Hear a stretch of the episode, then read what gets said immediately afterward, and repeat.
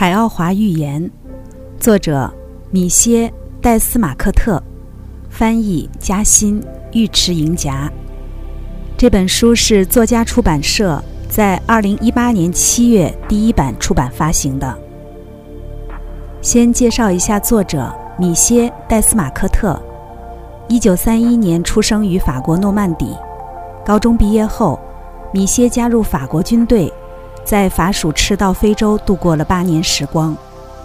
退伍后，从非洲的种植园管理到园艺，再到法国的各种销售工作，米歇参加过许多工作。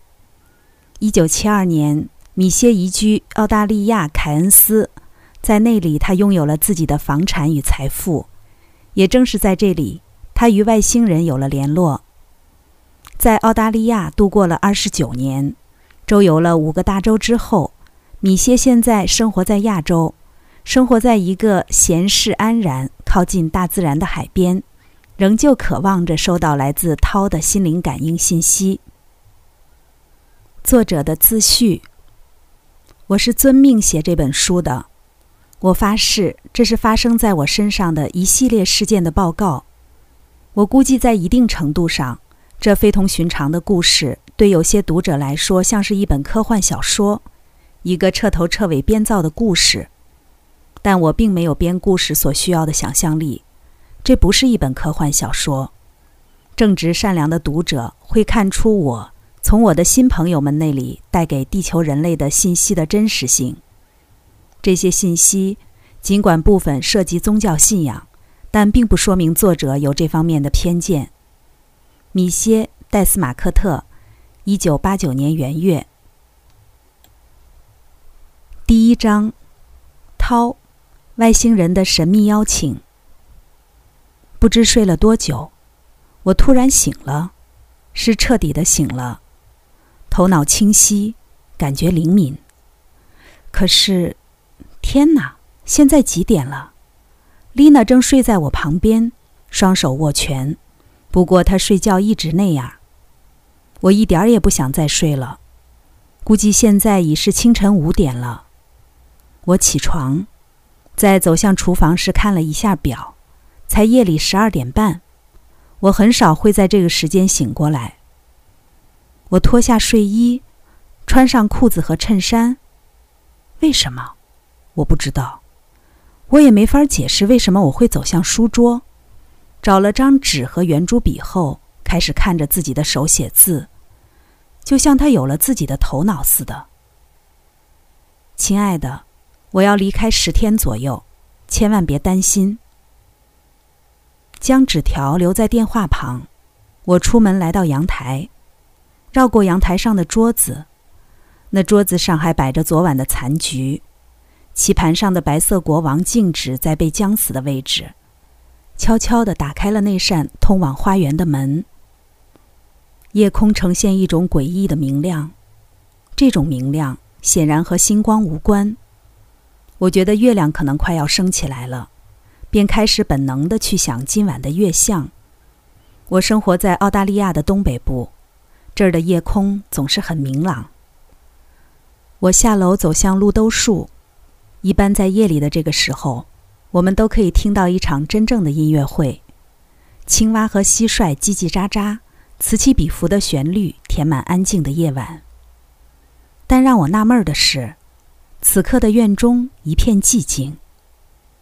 我还没走几步，藤树的颜色突然变了，房屋的墙壁、路兜树，一切都沐浴在了一片蓝色的光辉中。脚下的草坪在像波浪一样起伏，路兜树下的地面也是如此，藤树变得扭曲。而墙壁则像一张在风中飘荡的纸。我开始觉得有些不对劲，于是决定赶紧回屋。就在这时，我发觉自己轻飘飘地离开地面，起初升得很慢，飞过藤树后就加快了速度。只见脚下的房子变得越来越小。怎么了？我完全摸不着头脑，不禁喊了出来。一切正常，米歇。至此，我都相信自己是在梦中。一个相当高大的人站在我面前看着我，他身穿宇航服，戴着完全透明的头盔，友善的微笑着。不，你没有做梦。他解答了我头脑中的困惑。是做梦，我回应道。因为在梦里总是这样，最终你会发现自己从床上掉了下来，头上还碰了个包。他微笑着，并且我继续说道：“你在对我讲法语，那是我的母语，可我们是在澳大利亚。你知道，现在我说的是英语。我知道，这肯定是个梦，跟那些荒唐的梦一样。还有，就算这不是个梦，你在我们家的院子里做什么？”我们不是在你家的院子里，而是在它的上方。啊，这是个梦！我会掐自己一下，让你看看我是对的。说着，我真掐了自己一下。哎呦！他又微笑了起来。现在你满意了吧，米歇？可，如果这个不是梦，我现在为什么会坐在这块石头上面？那边那些打扮的像二十世纪的人是谁？在乳白的光线下，我开始辨认着那些在交谈的人和在稍远处走动的人们。还有你，你是谁？你的身材怎么和我们不一样？我的身材是正常的，米歇。在我的星球上，我们都是这样，一切都会正常起来的，我亲爱的朋友。我希望你不介意我这么称呼你，就算我们还不是好朋友。我相信，我们很快就会是的。他站在我面前，微笑的脸上显露着聪慧，全身都散发着和蔼慈祥的气息。和他在一起，我有一种非常安心和平静的感觉。有生以来，我见过的人当中，还没有谁能让我感到如此安心。我的名字叫涛。但首先，我想让你知道，从现在起，这一切都不是梦。的确，这是很不平常的事情，因为某种原因，这随后会对你解释的。你已经被选出来做一次旅行，对地球人来说，还没有几个人这么旅行过，特别是近一些时期以来没有。我们，你和我，此时此刻正处在另一个时空。一个平行于地球物质空间的时空。为了使你和我们的这次旅行得以成功，我们用了一种时空锁 （airlock）。此时你的时间是相对静止的，在二十至五十地球年内，你将一直持续这样的状态；而在你返回时，你的年龄会和你离开时一样，完全没有改变。也就是说，你的肉体。将保持丝毫不变。可是这些人在干什么？他们存在于这里，而且稍后你就会了解。可以预见，这里的死亡率极低，他们仅会由于意外或自杀而死亡。时间对他们来说是凝固的。这里的一些男人、女人以及动物的年龄达到了三万到五万地球年，甚至更久。那他们为什么会在这里？他们是怎么到这儿的？他们在哪里出生的？在地球上，他们到这里全是因为意外。什么意外？你指的是什么？很简单，你听说过百慕大三角吗？我点点头。涛继续说：“嗯，很简单，在那里，还有在其他一些不完全被知道的地方。”这一层平行世界和你们的时空世界混在了一起，二者之间形成了一个天然扭曲通道，wrap。离这个扭曲通道很近的人、动物乃至物体都会被完全吸入。比如，一支船队可以因为这个原因在几秒内消失；有时候，某个人或某些人会在几小时、几天或几年后返回你们的世界。但在更多时候，他们再也回不去了。当一个人真的返回并向人们提起他的经历时，绝大多数人都不会相信他。如果他坚持自己的说法，人们会认为他疯了。大多数情况下，在意识到自己在同类眼中的形象后，他便会绝口不提这种经历了。有时返回的人会失忆，并且即使他恢复了一些记忆，那也不是关于平行世界的，对揭示真相毫无用处。在北美，涛继续道：“曾有一个进入平行世界的典型例子。一个年轻人在去离家数百米远的水井打水时彻底失踪了。大约一小时后，他的家人和朋友们开始去找他。这本该是件很简单的事儿，因为刚下了一场约二十厘米厚的雪，他们只需要跟着那年轻人所留下的脚印走就行了。”然而，就在田野中央，脚印消失了。四周既无树木，也没有什么可供他跳上去的岩石，没有任何奇怪或异常，只是脚印消失了。有人认为他是被外星人掳走了，但事实并非如此。以后你会明白的。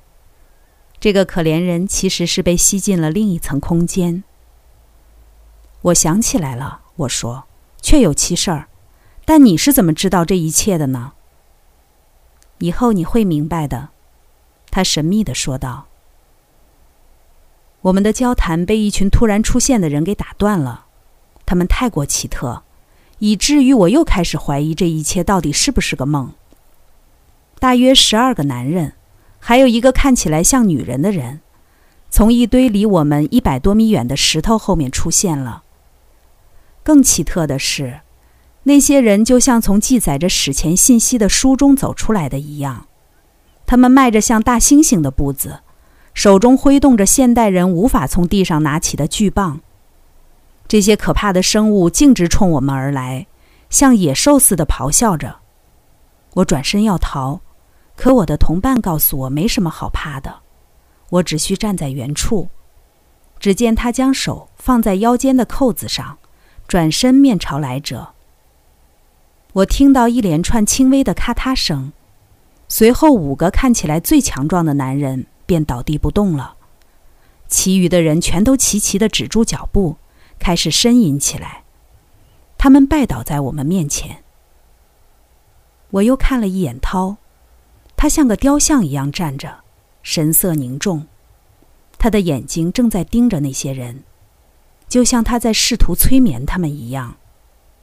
后来我得知，他那是在用心灵感应向对面的那个女人下达命令。突然，那个女人站了起来，并开始用一种喉音朝其余人下达命令。在我看来，应是如此。之后，那些人搬起尸体，背着他们朝着来的方向退回了。他们在干什么？我问道：“他们将用石头埋葬死者，你杀死了他们。我不得不这么做。你说什么？我们真的有危险吗？这是当然的了。那是一群在这里待了一万或一万五千年的人，谁知道呢？我们没时间研究那个，况且那并不重要。但这更清楚的证明了我刚才对你讲的事情。”这些人来到这个空间，他们就永远的生活在这里了。太可怕了！我同意，但这是自然法则的一部分，因而也是宇宙法则的一部分。此外，他们是危险的，因为他们的行为更像野兽而非人类，正如他们不能与这个平行世界中的绝大多数生物对话一样，我们和他们之间的对话也是不可能的。一方面，他们不能交流，另一方面，他们完全不明白自己是怎么了。我们刚才真的有危险，而且如果真要说的话，我刚才实际上是帮了他们一个大忙，我让他们解脱了。解脱？别显得那么震惊，米歇，你很清楚我说的是什么意思。他们从肉体中解脱出来，现在可以像所有生命一样。依自然过程继续他们的轮回。那么，如果我没理解错的话，这层空间是个受苦难的地方，像阴间或炼狱。我还没意识到你是个宗教徒。我这么比喻只是为了向你表明我在努力理解你的话。”我回答道，同时纳闷儿他怎么知道我是不是宗教徒。我知道，米歇，我只是开个玩笑罢了。你说它是一种炼狱也没错，不过当然了，它是很意外的存在。实际上，这是自然界的几个意外之一。白化病是意外，四叶苜蓿也可以被当做一个意外，正常为三叶。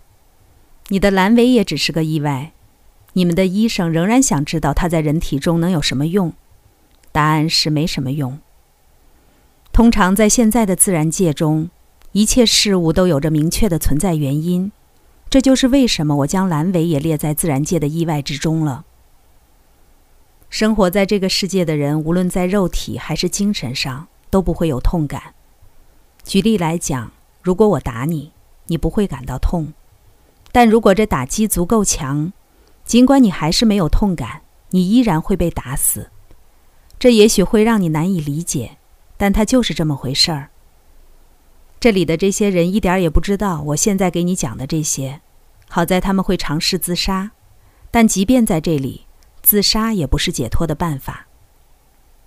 他们吃什么？他们既不吃也不喝，因为他们感觉不到渴和饿。记住，时间在这里是静止的，连尸体都不会腐烂。太可怕了！那么能帮助他们的就只能是将他们杀死了。你总结的不错，这是一种办法。还有另一种办法。另一种是什么？将他们送回他们本来的那个宇宙中去，但这会导致一系列巨大的问题。在这里，正如我说的，这些人已经待了成千上万年了。如果他们发现自己回到那个他们已经离开那么久的世界，会发生什么样的事儿呢？他们会发疯的，而且他们什么也做不了。他微笑着肯定了我的话。米歇，你的确是我们要找的务实的人，但别太早下结论，你还有很多东西要看呢。他将身子微弯，好把手搭在我的肩上。虽然我当时并不知道他身高两米九，对一个人类来说可以算是高的超乎寻常了。凭我亲眼所见，我确定了我们选择你是正确的。你有一个开放的头脑。但我现在还不能为你讲明所有的事情，原因有两个，请讲。首先，现在解释还为时尚早，就是说，在这之前，你必须先在某些领域获得更多的指导。我明白。那第二个呢？第二个原因是他们还在等我们，我们得走了。他轻轻一碰，使我转了个身。随着他的视线望去，我吃惊地睁大了眼睛。在离我们约一百米的地方，有一个发着蓝色光辉的巨球。我在后来得知，它直径七十米。它的光并不固定，而是在微微闪亮，就像一个人从远处看夏日阳光下的沙漠时所能见到的热雾一样。那球在离地约十米处闪烁着。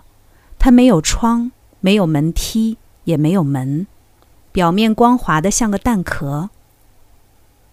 涛示意我跟着他，于是我们就开始朝那机器走去。那一刻我记忆犹新，在我们走向巨球的那一小段时间里，我激动的无法控制自己的想象，一系列图像不断闪过我的脑海，就像在快进的电影一样。我看到自己在向家人讲述这次奇遇，还又一次看到我曾在报纸上读过的那些有关 UFO 的文章。